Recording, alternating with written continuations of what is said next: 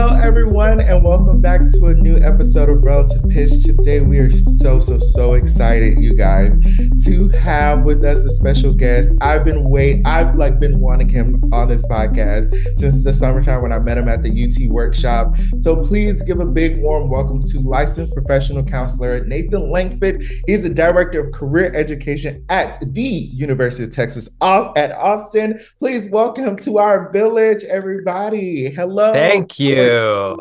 How are you doing? How is I I am doing so well. It's so great to see all of you today. I'm I yes, uh, we've been talking about this for so long. I'm so excited to be here and have a dialogue with all of you and um hopefully it's a conversation that resonates far and long. Yes. Yes. Well, I know that during the workshop, one thing uh, for anybody that is out there, one special thing about the UT workshop, every morning we had uh, between 30 to an hour of just sitting and talking. Um, and, and you just led us through great words, just really getting us set for the day because as we know conducting workshops or any workshops in general can be very stressful mm-hmm. and having that moment with you always kind of put us all at ease i remember as we would walk to our first session uh, or our first conducting thing everybody's like i feel way more at peace right now I love that. Now that's actually it's funny you say that. The reason that I wanted to start those mindfulness meditation and like mental health sessions at the conducting symposium was my own experience at conducting symposiums where I would go up there and just, you know, within three minutes of getting feedback, I would just be like catatonic on the podium, just completely anxious and stressed out. And yeah, it was years ago that I um I went to Jerry Junkin and I said, what if I could promise you that all of your conducting workshops would be more present, grounded in, in the here and now? And he said, tell me what you got. And this is how this idea came to be. So it's an amazing project. We'll be back at it this summer as well. And yes i love teaching mindfulness meditation and mental health sessions at the conducting clinic. Is absolutely something that is needed. In fact, um, also is a great teaching tool because a lot of the people that are at the educate or the um, symposium are educators. And I remember mm-hmm that is something that I'm gonna take back in the classroom of just like, okay, especially before you know you have your UIL, MPAs, your LGPEs, where your students about to do this high stressful thing, just taking that mindful meditation of like, all right, really just feel where you are right now. And yeah. Um, I think it is a special thing. So first tell us a little bit about you, you know, where are you from and how did you get to where you are and what do you do now? Yeah, absolutely. I've got a a unique journey through this musical world that I think kind of informs a lot of the ways that I think about things. I, I grew up in the Dallas area originally. I um, earned a bachelor's degree in music education from LSU. Go Tigers! One of the greatest decisions of my life to become a purple and gold tiger. Um, but um, yeah, after I um, finished my degree at LSU. I'm a percussionist originally. I immediately went into a graduate program in conducting um, at the University of Wisconsin Milwaukee.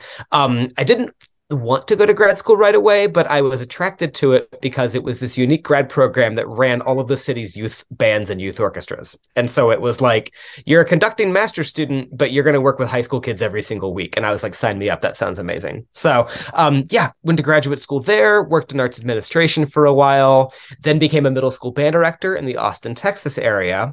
And during that job, I started to realize something about myself that had been a trend my entire musical career. And that was that I hadn't realized it until that moment that I loved musicians more than I loved the music, as I like to say, meaning that like the people of the work we do were way more special to me in learning about their personal histories and backgrounds and identities was way more important to me than Lincolnshire Posy or Beethoven Five or you know chamber music insert piece here. And so um, I made kind of an abrupt decision in life. I went back to graduate school again to become a therapist because I had this thought of I had benefited from a ton of psychotherapy throughout my life, um, had really made incredible strides in my own mental health. But I realized that, like, some of the things that put my mental health in harm's way over the years were the process of becoming a professional musician.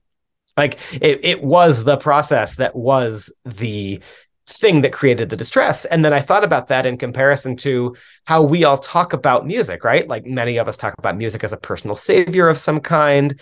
You know, we love to tell our parents that um, of the kids that we teach, you know, music's good for your brain, music's good for your health, music's good for your self esteem, all of which are true.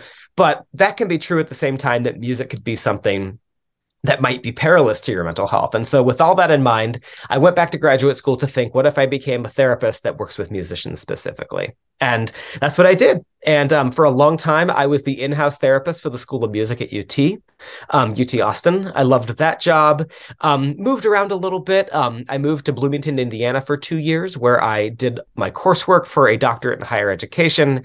And now I'm back at the University of Texas, where, um, yeah, I don't work in our School of Music anymore. Now I work at the whole campus level, where I help develop programs that help people to answer the age old question what should I be when I grow up?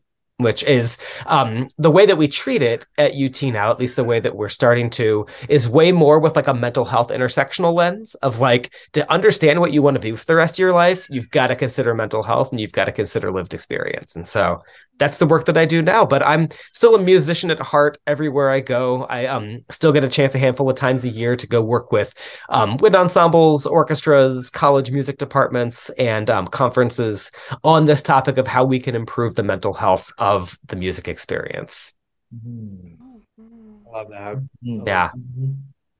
No, that's that's such an interesting lens. This idea of, of focusing on mental health when it comes to thinking about careers and what do you want to do for the rest of your life, because that's not really something we necessarily put at the forefront of why we want to do these things. I I definitely don't think it was necessarily necessarily something I thought about when I was thinking about what I wanted to do, and I even think about how many different people would be in a different career field if they did place that as like mm. the focal point.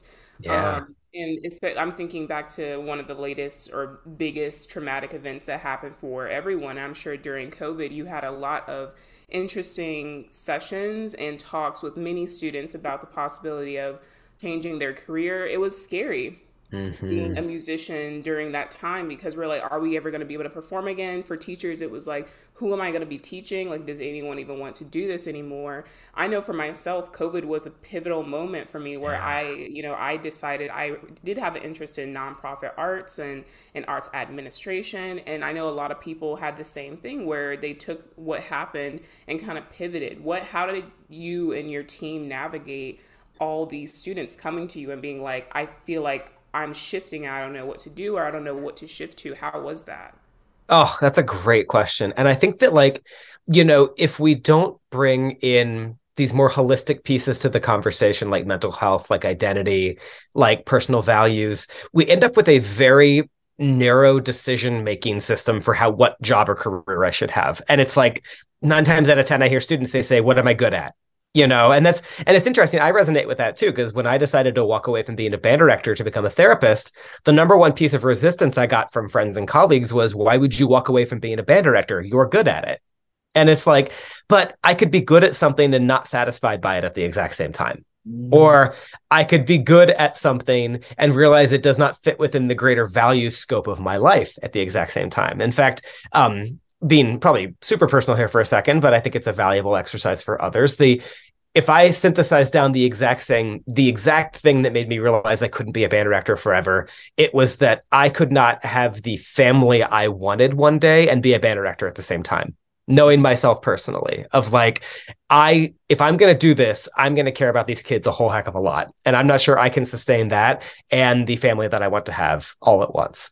So, um, yeah, but in terms of how we manage students talking about these conversations, I think it, gosh, yeah, especially with music students, because there was so much fear and so much concern. And I think it really comes back to, especially the, in the college world, which is where I work as I work in higher education, but I think this kind of applies to a lot of people, is we often don't realize all of the competencies that we're acquiring in the course of a bachelor's degree. You know, I have so many people that I've worked with as their therapist that the thing we are we are talking about in session is changing career. And they say well all i have is this stinking music degree. I can't do anything else with it other than music. And it's like oh my gosh wait wait wait wait wait.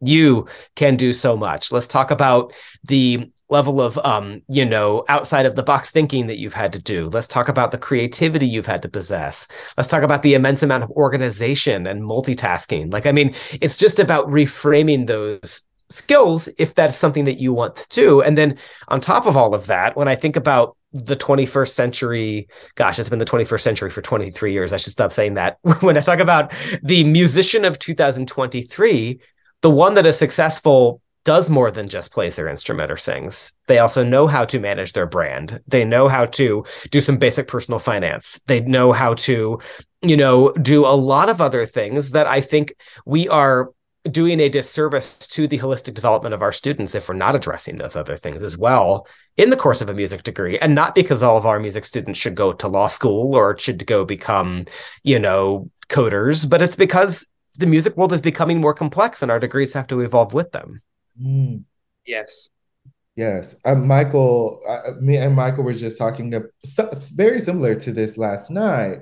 Um, and I'm gonna say uh, just two things, and I'm gonna let Michael take it over. But uh, when you said about our our curriculum and our education hasn't evolved with our students, uh, and I can say this as a person who was, you know, uh, currently in a master's degree and was in a, a bachelor's a couple years ago.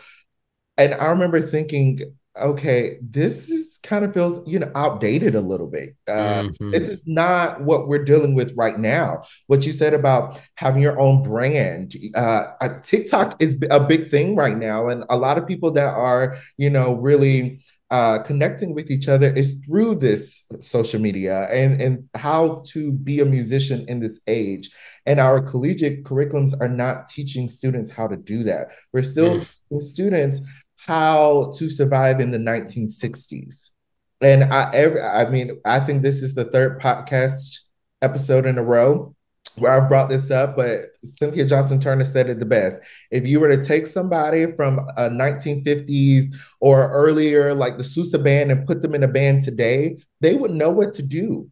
They truly will know. I need to take out my instrument. I need to do this. There hasn't been much innovation in our classrooms. Is that a good thing or is that a bad thing? I mean, it's it depending on your perception of life. But to me, I think something needs to to be updated for our kids that we have in front of us. Um, and I'll piggyback off of that because we were we were talking about this last night because I I have some plans in the work to send to the people I work for. But like the biggest thing I'm like now realizing on the other side of it is like we have all these freshmen and we call them freshmen and they do freshman things. But why they do freshman things, I believe is starting I'm starting to believe is we have let children, because they are children still, mm-hmm.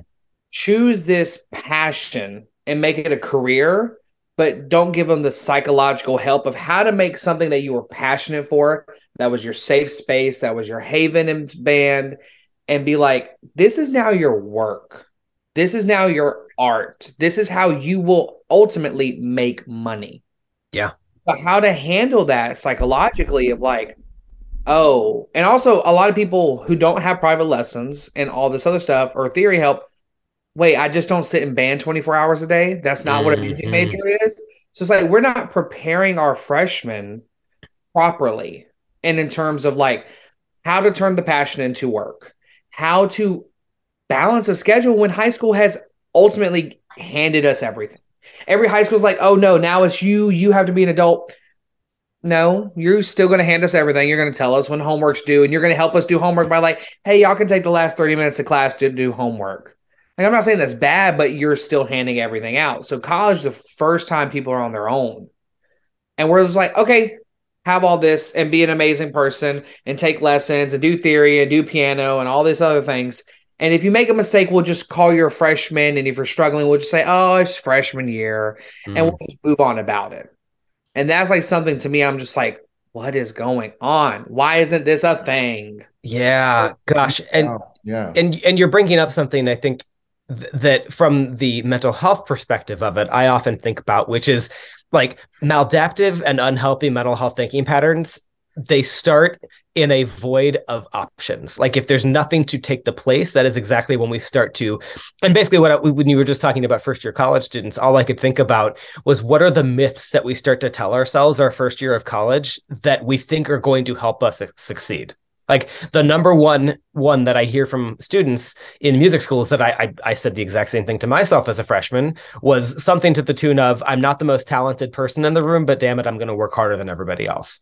It's like classic first year college student thing to say. Not even first year, but all years of college. But that that's the you know we all like start in college with this like shell shock of oh wow at my high school i was probably the best if i'm now doing this but i have now arrived in a university or college setting where everybody is as good as i was and you know we don't create space to acknowledge that own it and then also work with the mental health impacts of that shock and so i think that you know when we're talking about developing you know standards for success it's also, you know, gosh, one one of the number one things that faculty like to think they're going to have a gotcha moment with me on this stuff when we talk is like, are you saying that music school should be easier in this name of mental health? And I'm saying, no, no, no, never. I am not saying the music school should be easier.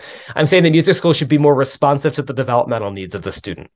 Yes. And that might mean we talk about things different with 18 year olds than we do 23 year olds. And that might mean that we bake into the freshman year like actual tangible ways to practice right i mean gosh you, you know you're you're you're trumpet faculty michael so like you know how how often students go into a practice room and if the goal is to get better they're just going to come out anxious and upset with themselves but if the goal is to play this scale this much faster we're going to get somewhere yeah and that's something i've had to like realize with teaching is like i can't just assign all this stuff I need yeah. like if I'm assigning scales, let me give them a tempo marking. Let me give them exactly the way I want them to play it. Um, and all this other stuff. And then we were talking about brand and handling your brand. You're talking oh, about yeah. And what I'm doing next year in my syllabus is everybody in the studio has to play a part in our social media presence. Oh, I love that. Because we well, first of all, we need it because hashtag recruiting, hashtag make me more money. But but also, yep. these kids need to figure out what is the modern musician. Mm-hmm. I'm also figuring out like what my bag was. Is I was like trumpet performance, but low key, I still love band. And in the back of my head, I'm a band director, so I get mm-hmm. friends with all these band directors. That was my bag. When I came back, I knew there was a bunch of people who liked me, so let me go and work with them and stuff. Every student needs to figure out what they're good at or yes. where's one of their niche. So when they go into their masters, they can expand it while growing other areas so they know how to become in the real world and where they fit. There's enough jobs for all of us. I figured that out this year. And I was like, oh, there's never going to be enough jobs for us. That's why we're all going to make money. If you can't win an academic job or a playing job, you have to be a band director. And if you can't do that, then mm-hmm. Work at McDonald's question mark. Like that's how like a lot of people put it nowadays in this yeah. era of things. And that's why as you were saying, we can't make music school easier, but we need to give them the tangible tools to succeed in music. Yes. Yes. People quitting that could succeed if we gave them the tools. Yes. Yeah. And and you know, and one other one other thought on that too is that like when I'm working with students, not even just in music, but when in other disciplines at UT, one of the number one like I one of the ways I try to reframe the career conversation is not what are you going to love doing forever but what can sustain you for long periods of time. I think that the word sustenance and sustaining really resonates with students and the, and the reason why because like i loved being a band director for three years but it was like oh no no no i can't do this for a decade. And you know and i also think that we have to when we think about careers and when we think about musical careers especially we have to be more open to the idea that they only need to last a certain season of our life you know, like my mom comes from a different era, and my mom had one job from age 18 to the day she retired. You know, yep, she um, graduated from high school, became a flight attendant, and 50 years later, she retired. That doesn't happen anymore, and it's never going to happen ever again. and so it's like, why why does a job need to last forever? Why can't a job provide um, financial sustenance, you know, joy and curiosity, and then in five years we don't treat ourselves like we failed and we don't um, talk about it as a shortcoming when we change careers because it doesn't have to be yeah oh, didn't on on top of that, and also I'm very bad with social media. Didn't SZA or one of a major artists say she's leaving music? Yes. Yeah, it was. Yeah. Oh wow. And at the top of this is at the top of her, you know, reign. Like she just released her second big studio album, you know, got the number one single. I think she just broke the record for the uh one of the first female to have a number one single for like 10 weeks on Spotify or something like that. So like at the top of the top of her career, she's like, I'm done.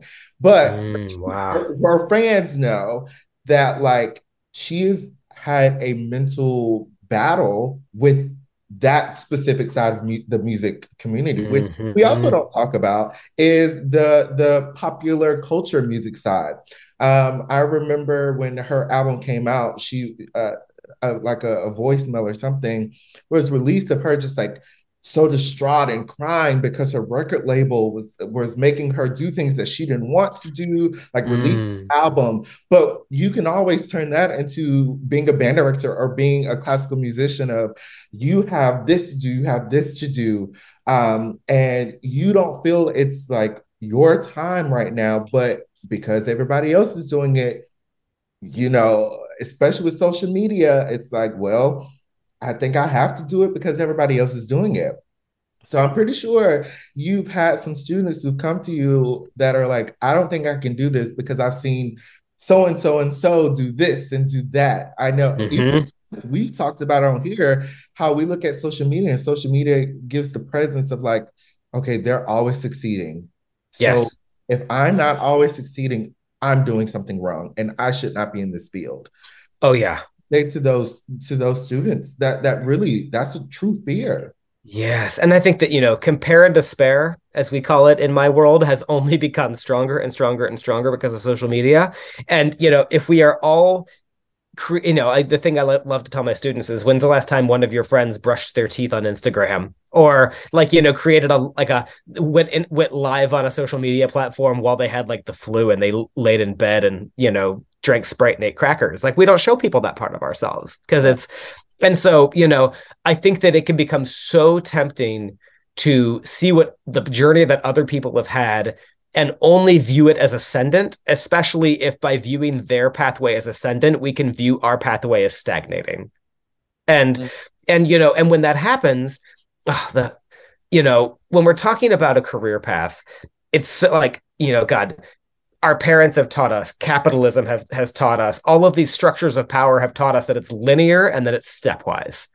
And neither of those is actually true. You know, a career path is not ascending a ladder, it is a walk in the forest where, like, you go left, you go right, you go up, you go down, you go under the tree, over the tree. And I think that, you know, so often we can just see other people's accomplishments as a sign that we have not gotten as far as they have.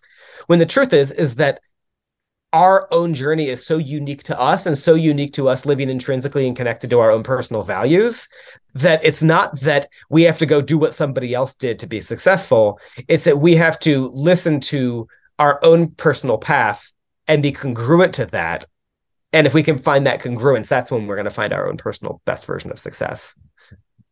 Yeah, no, speaking of, of of that and I don't know, we talk a lot about individuality and being like unique and Mhm. why like the it, it's just too often and social media is to blame for a lot of this, but it's also how careers have been set up. It's it's so true. Like if you want to do this, you have to do this and you have to do this. Like it's just the only way to get to point B is you have to go through all these different points and that's just it's false. It's just not true. That's what they want to tell you so that you keep feeding into the machine the structures and the systems that they have created to do so. But it's been so funny. I, there have been so many times where I've been making decisions or it's been come time to make decisions. And, you know, I've had the one side of professors and past people in my life who've tried to say, oh, well, like, you know, most people do this and da da da. And then I've had other people, usually including these two and my mom, who are kind of like, you're not like, you're not everyone else, you know, Mm. like you are on your own path, you know, and so if this is right for you, it's right for you. And it's hard when you do see so many people who even are whatever you deem successful for whatever standard or whatever career, they all went through the same path. It's hard to mentally say I can still do get to the point they're at without doing that. It is hard, and I I, yes. I have I acknowledge that because I've been there um, and tried to like tell myself it's okay. You don't have to do it to get to that place, and it, it when especially when you're in the belly of it and you haven't mm-hmm. gotten out on the other side. And so, and it's hard, especially when you're in a position where you're teaching, like all of us are, and you're mentoring, and you're trying to tell them these things, and you can't be like, well, I'm not saying that it's not a, a way to get there, but I'm saying that it's not the only way. Yes. To, you know. Oh no, that's so true, and it's that you know the it's and it's and it's interesting because still one of the number one ways to move ahead is to copy and paste somebody else's pathway and it's still good advice it's just a matter of copy and paste three people's pathway and then make a cocktail of all of their experiences you know? Like it's because it's still like i mean gosh we all do it right? It's like i mean if you want what somebody else has buy them a cup of coffee and ask how they got there you know? But then be open and and you know here's why i love the idea of it being a coffee date and not watching them on instagram in the shadows is that like if you get somebody talking over a cup of coffee you're actually going to learn that it was like really ugly and crazy on the way there and not you're only just going to see the glamorized version of it you know it's like the more that we can actually engage in dialogues with people and that's a hard thing i think for especially college students to practice is like that person has what i want that that inherently by them having something that i want that creates a power dynamic but I'm supposed to like email them out of the blue and ask them if I could buy them a cup of coffee or talk to them on Zoom. It's like, absolutely. Because, yeah, you're building a relationship. And the more that we build relationships, we realize that everyone's human and we've all had our own stuff that we've sorted through. Well, and that, especially like for um, all of our pathways and yeah. everybody's pathway, like the senior year of undergraduate, mm-hmm. you're used to people winning jobs of being a band director, going to grad school, and then a gap year, it seems like, oh, mm. you don't know what you want to do. No, I do. Just first, let me. Some people like, let me get my bag right. Let me make sure I'm not going out here in debt mm-hmm. when a lot of starting salaries are not. Because we are as like musicians are as specialized as a lot of other fields and the pay sometimes doesn't equate that. But that's not why we do it. I think mm-hmm. I think I don't think we do it because we want to make two hundred thousand dollars. Like we, that would be great. That'd be cool. Hey, mm-hmm. but that's not why we do it. But like that that pivotal moment of like, okay, you didn't win a band director job, and you have an education major. What did you do wrong? And that's mm. circling your head. Or if you're a performance person and you didn't get a, you didn't get into any of your master schools, or you did, and you didn't get an assistantship, you're like, wait, what did I do wrong? And then you see a gap year as failure instead of like, okay, I'm not going to go pay for grad school. Let me find a grad school who wants me. Yes. Me. And that's like something I was like thinking of like the other day because me and Lauren were on that path like grad school. And then when those decisions starts coming in, and sometimes you get hit with a no, because I got hit with a no first. I'm like, I was just like, I was like, please hide me. uh, but now I'm just like, okay, that's cool. That you were not the fit. That's like that. Just like it shows you, like it hurts, it sucks, cry about it, but like you weren't ultimately the fit, and that's not where you were supposed to end up. Yeah, and that's when I. What? Oh gosh, oh no, I'm sorry, so sorry. Yeah, like I even just think about like and that that gap year, absolutely, and then also career pathways that are like out of the typical you know? Like i mean i was um i was telling lauren before we hopped on like the recording part of this um this conversation that like you know fresh out of graduate school my first job was to be an education manager of a symphony orchestra like a, a professional symphony where I put on children's concerts and I put on um I did like a coffee shop string quartet series where we took string quartets to random local coffee shops and stuff like that and like all kinds of stuff like that and all of my more band directory friends were were just like hey, hey, but that's not band director. Like, what are you doing here? Like, are you sure that you have you gone astray? Like, what's wrong with you? And it's like, I saw an opportunity to stay in a city that I love, to learn things, and to just like be a sponge around something interesting and new. And and it and the thoughts of my friends started to get in my head. And there, when I finally decided I did want to become a band director, in all of these job interviews, I was sitting here like trying to explain away my two years of being a symphony administrator. And then every single person I talked to was like, no, that's super cool. Like yeah. I love that you I love that you did that. Like I love that you have this like kind of multi-dimensional experience. And so like yeah, like the very things that we perceive as weaknesses because we think they're atypical are what make us unicorns in a field of people that are nervous about being different. So yeah. yeah. yes, yes. And you know, uh and that goes honestly not just musician, but that just goes as people as human beings. Oh yeah. We are afraid to be different until we finally have this kind of self-realization of my difference and my uniqueness is what sets me apart, what really gives me that advantage. Mm-hmm. Um, and I think that goes into the diversity discussion. When I think I remember me and Lauren used to have that diversity conversation about being, you know, some of the only black people in, in the rooms. And then and at first it used to infuriate us. Like, why, mm. why? But then it turned into, okay, let's use this as, as a good experience. Let's use this to open the door for others. Let's use how we are different in this room to really inspire some change here because yeah we can sit here and mope and, and and and moan about being different but we can use this to our advantage and that's usually what the people who are in that um the category of they know what they're doing you know the ones that picked us for a reason. They're like, oh yeah, we just want this. No, no, no, no. Well, you pick two people who are going to inspire some change, who is really mm. going to make this, who are going to use our differences as our advantage. Um, and it's something that you um, that I took from you, where you said control is like a wet fish. and I, I thought about this for a long, long, long time because when we are in those situations, like I I remember I used to say I do not like not being in control.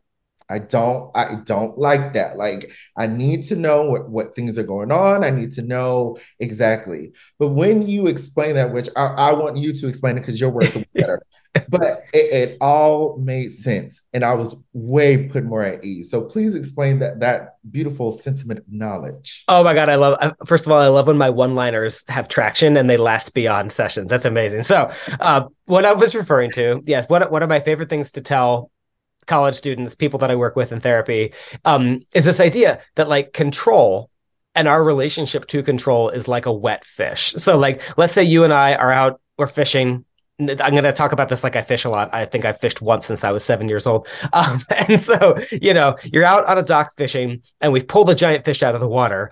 And now I need to hand you the fish for a second while I get everything ready.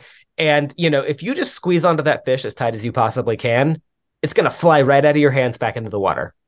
But if you can kind of shimmy with the fish, if you can kind of stay flexible enough to the experience of having that fish in your arms, you're more likely to keep it from jumping back in the water. And I think that that's, you know, control is this thing, especially in the music world especially in conversations where we feel like we have to be so organized and meticulous and planned out, right? Like, I mean, music students are notorious five year planners. It's like, I'm going to do this by this date and this by this date, and I'm going to create this, this, and this. I'm going to apply for this conference by this date. And, you know, that's not a bad thing.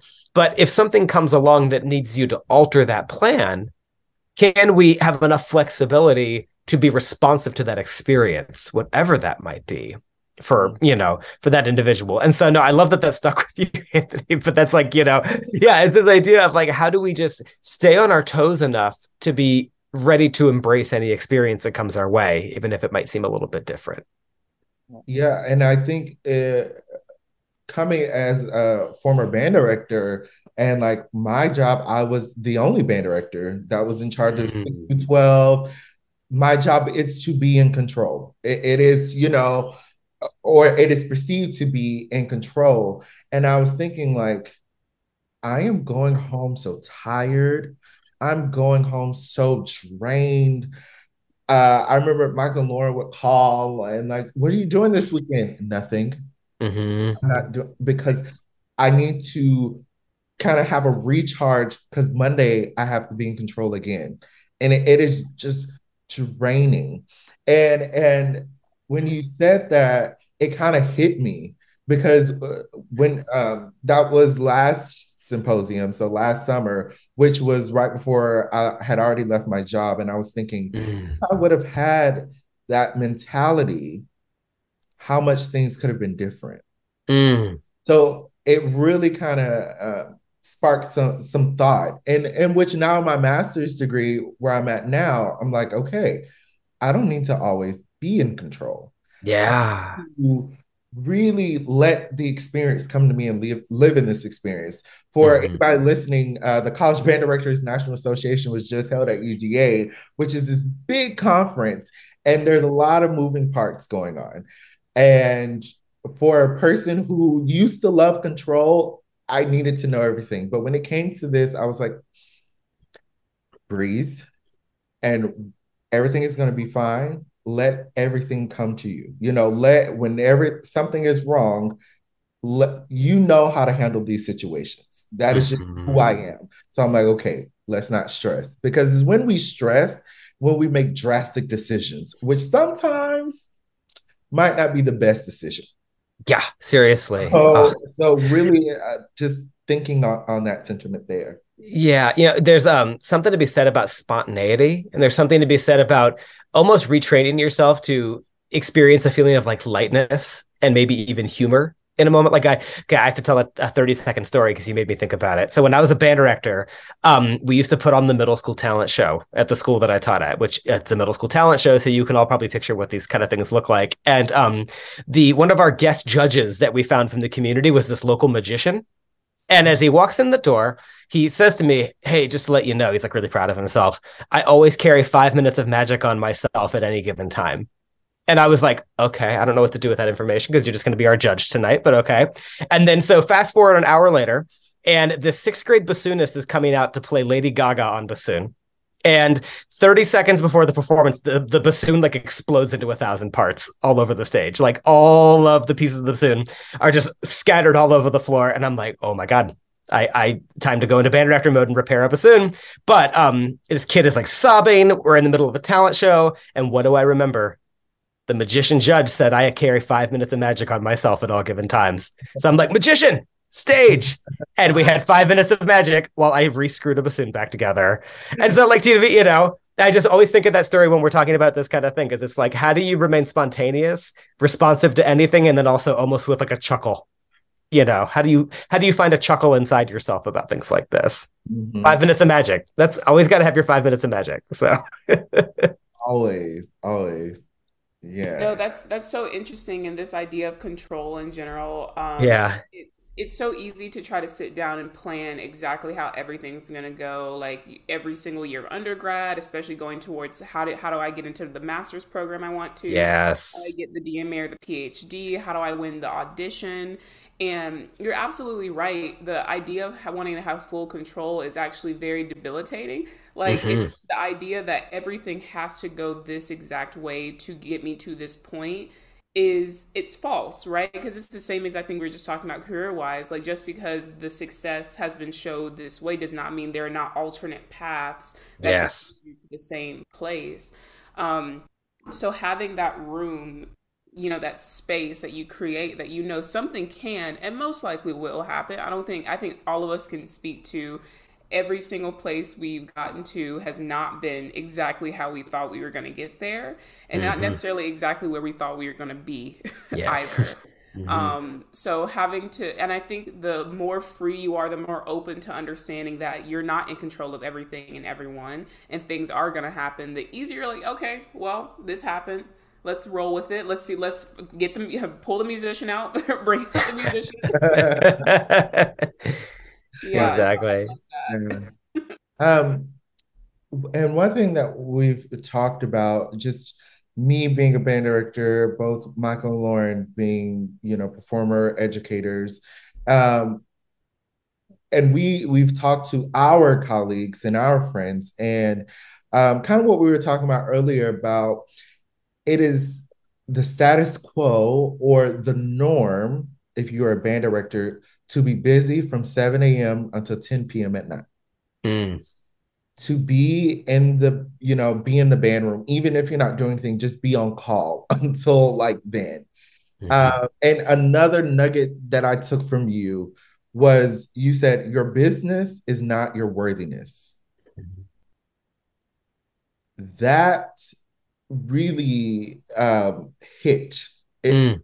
That it, it really uh, stuck because I think in this field we equate we are worthy of being a band director if we are always busy, or we're yes. of being a musician if we're always busy, if we're always practicing, if we're always handling something that makes us worthy. Yeah. Oh, oh my yes, and, and it's such a breaking through that wall is only going to happen if enough of us all try at the exact same time, right? It's like, uh, you know that your busyness is like and this idea oh my god like how often as colleagues in this world hey how have you been? How's it going? Oh i'm busy. Like when did busy become an emotional response? You mm-hmm. know it's not i'm well i'm okay. Like no i'm busy. Like bu- busy is not an emotion so it shouldn't be a way that you can respond to that question but it's like i think about so many moments where you know I, often when i've worked with band programs and music departments i ask like can you imagine living in a world where it felt okay to lean over to your other band director colleague and say like hey i'm fried. I'm going to take a 10 minute walk in the middle of the day and not have it be like oh that's odd. Like do you not care like no it's like of course i care. I'm gonna that's i'm because i care i am going to go take a 10 minute walk or you know i mean like there's just so many examples i think where it's going to take all of us thinking about this differently at the same moment and creating that space where we can do exactly these things, where we can learn to check in with each other, not about the music we make or about the kids we teach, but also just check in on a personal level and like also have it not be perceived as a sign of weakness if we say I'm exhausted or I'm tired or I'm burnt out. You know, like I mean, gosh, like have that be okay. Create safety in a space to be able to say those things. Yes. Mm-hmm. Yes and Anthony Loki called me out. I'm a habitual. If I have a free day, I will fill it. Mm. I'm very bad about it. Like literally, I'll be like, "Oh my Kelly, I have four free days." hey, so let me start texting these people to see if they need any help on these free. I'm like very bad about it. It is mm-hmm. very bad. But I had like three free mornings, like I was spread out in the past two weeks. Did not fill them. Nice. I'm proud. And you know what? Back to that control piece we talked about a moment ago. Sometimes we need to like give ourselves the training wheels version on the way to the thing we're trying to get to. So maybe it's I have a free morning. I am going to pre- plan it out a little bit so that I, but I'm not going to plan it out with band directory things or music teaching things. I'm going to plan it out with like 45 minutes of meditation or 30 minutes at my favorite coffee shop with a novel or I'm going to journal for 20 minutes. Like I, you know, you you can use all those like over controlling musiciany tendencies as like a superpower with like good self-care practices instead mm-hmm. yeah and i i have one last question yeah um, for our students that are going out into these fields it seems as though sometimes the line is very blurred between when say your career gets a little hard you know mm-hmm. it's just like like in the month of march as, as we all know band directors that's your lgpe your uils you know you have like this due this due um the line is blurred of okay is this job stressful to my life or is this a stressful time mm-hmm. and then it will go on to being fine i have seen that some take it to the extreme. Some will say, no, it is fine. We're, we're all great. But then I'm watching and I'm like, you're not great. Like, you, mm-hmm. this is mm-hmm. really not healthy for you. I've also mm-hmm. seen where people are saying, uh, this is stressful um, and I just cannot do this anymore. But it's like, well, this is just one time. But you were mm-hmm. like, you know, balloons and rainbows the other times. So, mm-hmm how can you discern or or let students know that okay how to know when we are truly being burnt out versus this is a snapshot a moment in time oh that's an amazing question um and and and you're absolutely right in that you know we we've entered a because information is so easily accessible it's so easy to start googling your next move It's so easy to start thinking about what else, which is not always necessarily a bad thing. But you're right. We also want to have enough stick with itness that we don't let a a bump like a like a like a hump in the road be the thing that causes us to make like a hasty decision. And so, you know, I think about a principle that is like classic to any good counseling or psychotherapy that I've been a part of as a client and that I've hopefully provided to people that I've worked with. And that is this idea of we're always trying to gain a perspective that is like one height taller than we are you know like if we're talking about a relationship where the arguments are never resolving how do we instead of viewing the relationship from level to level how do we view the relationship from a little bit taller so we can see it more holistically? Or in the course of like time as you were just talking about instead of just viewing the insanity that is march as a music educator how do we like help somebody to zoom out a little bit to view the 12 month perspective you know? And so i would say that that's a I, it's an incredibly powerful thing to work on with somebody. And obviously, I know that like you know, therapy is more available than it's ever been, but it's also not as available as it's ever been because you know there are places where it is easier to get than others. But like, find yourself a person. It'd be great if it's a therapist or a counselor, but find yourself a person where you can talk holistically, where you can look at your life for a moment from a higher perspective than you personally stand you know and that and that i think that when we do that we can start and also a lot of this can be you know really benefited by mindful breathing by grounding exercises which is kind of like it sounds like i'm contradicting myself like i'm asking you to disembody yourself to be grounded but isn't that what we're also talking about in life? It's like how do we become more grounded than ever while also viewing a more holistic perspective of ourselves others and society at the same time Mm. And so, but you're right. That's a tough one. And it's one that I think I, I hope that we teach people along their journey ways to improve upon this and think about it more deeply because it is something that can be improved upon. And it is something that if we, you know, gosh, I often think about the fact that I don't think music schools are graduating the best musicians. I think they're graduating the ones that are sometimes the most durable. Mm. And that's a shame because durability should not be a hallmark of your ability to be successful you know? And i think that that is because we could be doing a better job of literally teaching care for the self in the same you know gosh um my colleague at ut and really really close friend ryan kelly was said this a couple weeks ago. And he was like what if we teach God, I, I love that he said it because I was like, gosh, this is such a therapist thing you just said. Like, we've clearly been hanging out a lot. you know, it's like, what if we started teaching care for the self in the same way that we teach care for our musical materials? You know, God, as music educators, how often are we like, swab that instrument, care for that horn, put all your percussion mallets away? But, you know, we're not like, you know, take a deep breath, practice self care, remind yourself of your self-worth. You know like i mean what if we taught care for the self in the same way that we teach care for our profession care for our things and care for our musical craft? I think it would be transformative. Mm. yeah. Mm-hmm.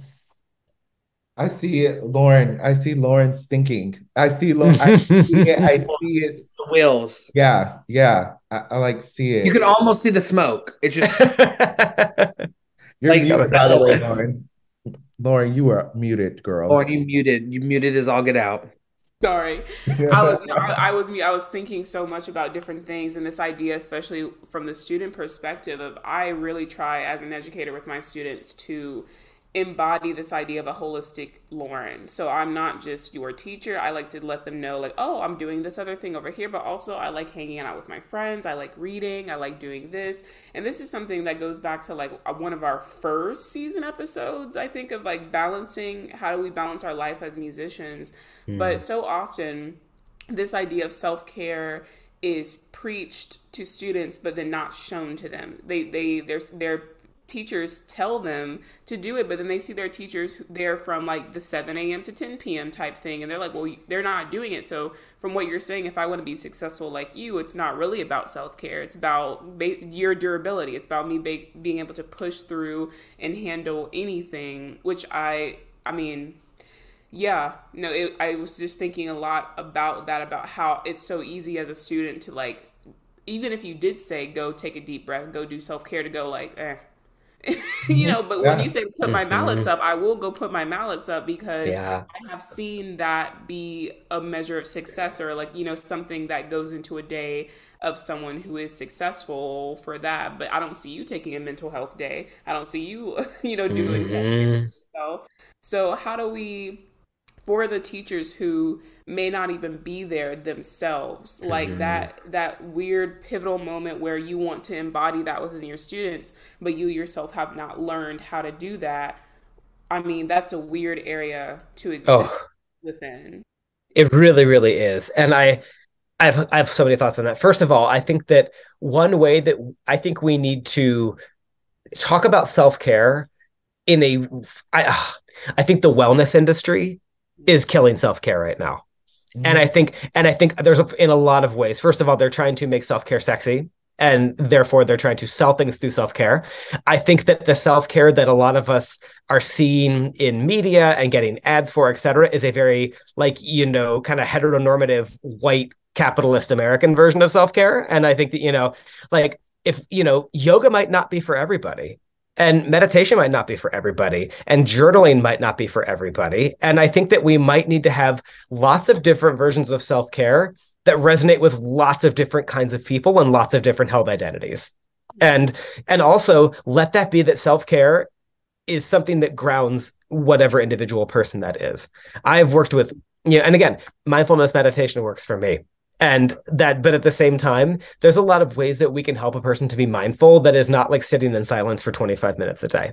You know i had this um this bari sax player i was working for um, working with at one point as a therapist. And they were like nathan if you tell me to meditate one more time i swear to god. I was like okay no no no i get you're busy but what about this? What about when you take apart and reassemble your instrument you fully focus on the sensory experience of doing that. Like, I want you to feel the coldness of the metal on your fingers.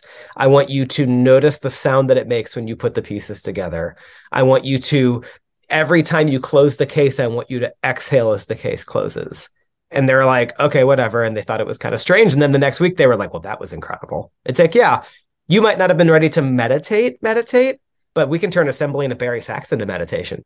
Mm-hmm. You know, and like that's i think you know it's got to look different for everybody. But you know lauren you brought up a great point in terms of like how do we help the teachers to practice it?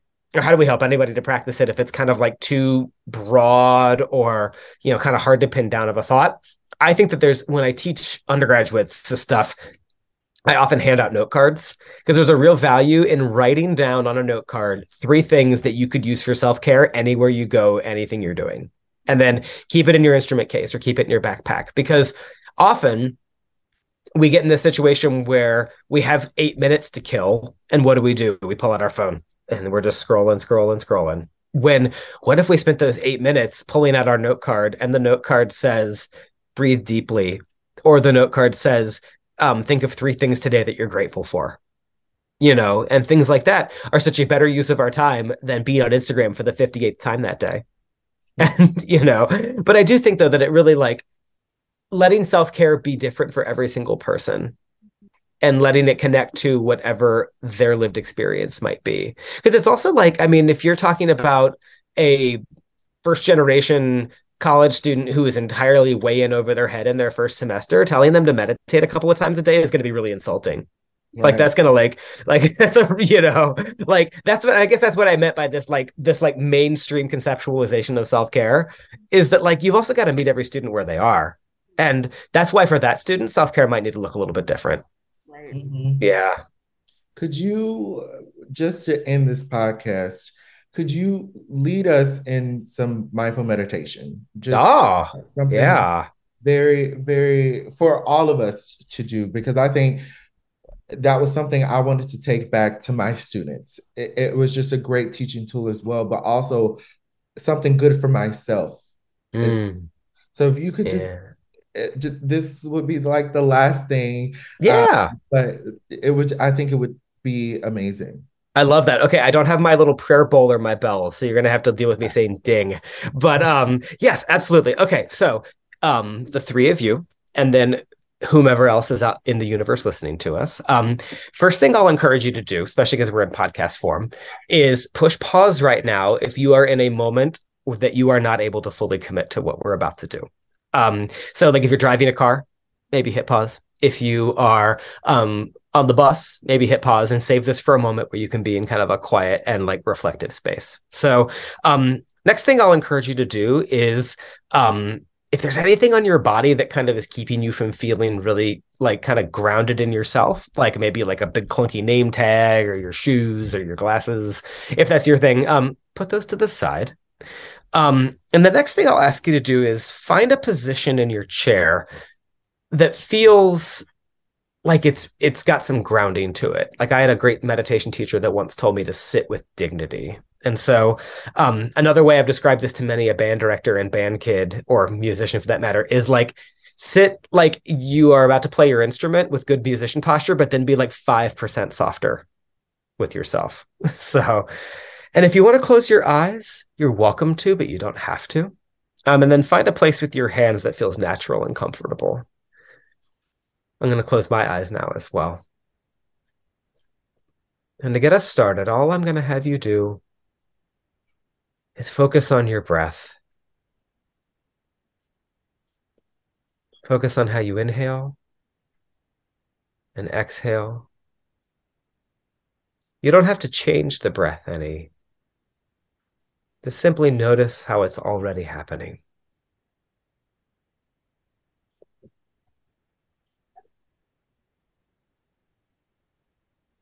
And as you continue to breathe, know that throughout this entire experience, if you find yourself struggling to stay grounded, that's normal.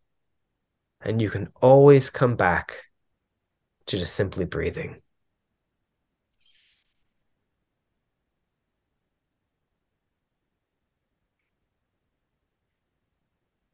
Next thing I'll have you do is I want you to picture yourself in a place that you find great comfort. It's going to be different for every single person, but picture yourself in a place where you find great comfort.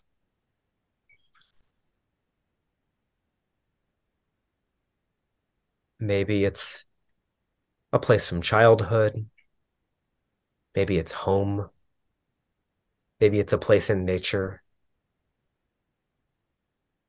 Picture yourself in a place where you feel great comfort. And as you continue to breathe, noting the inhale and the exhale, notice a couple of details about this place.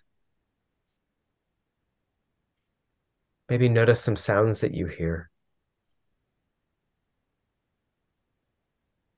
Or the temperature. Or the things that you're looking at or the smells. Hmm. If at any point, again, remember if you're having a hard time staying grounded with this image, just remind yourself kindly and non judgmentally to focus on the breathing. Now that you're in this place that brings you comfort, I want you to conjure the image of somebody who is important to you in life and join them in this space that you are. Conjure up the image of somebody who is important to you. And now place them next to you in this space.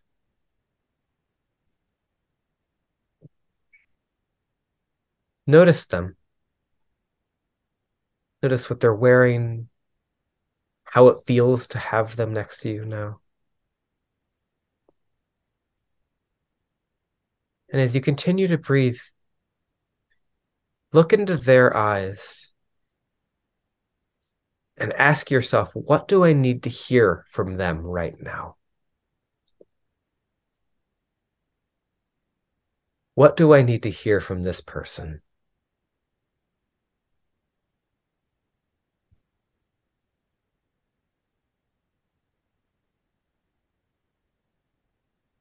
Once that phrase has come to mind, ask them for it, receive it from them.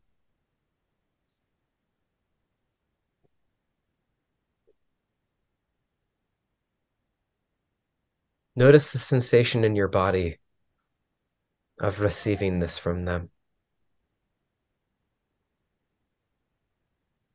As you hear the words, as you feel the feelings, notice how it feels in your body to experience that.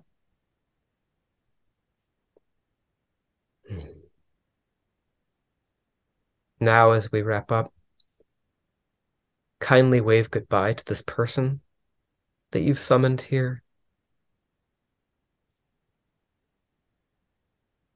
Notice the environment that you placed yourself in of comfort one last time.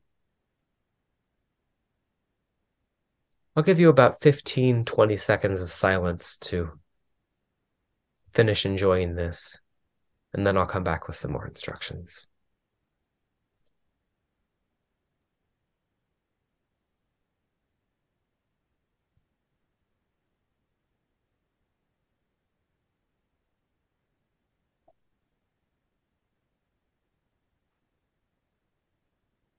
Enjoy one final noticed breath in through the nose, out through the mouth.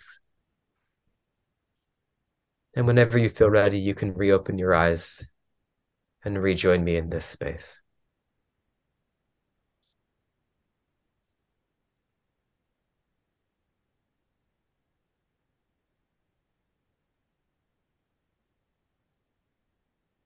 Mm-hmm. That was wonderful. Thanks, y'all. Thanks for asking me for that. That was awesome. Thank you. Mm. Thank you so much. I'm gonna have to turn it on every morning. hmm hmm Um, Mm. I am so thankful that you joined us today um, to share this this specialty, um, Mm. to share you with our our village. We call Yeah. everyone here um, love it. village. So thank you so much for joining us today. Thank you, and th- and so thank you to the three of you and to the village. Please feel free to reach out to me. Um, you can include my email in any show notes. I'd love to just be a part of the conversation with people. But um, ton of gratitude for this conversation, and oh, I did. I, I I often don't get to teach mindfulness meditation in the middle of my Sunday afternoon. So thank you for grounding me for the rest of the day too. And we will link all of your information down below.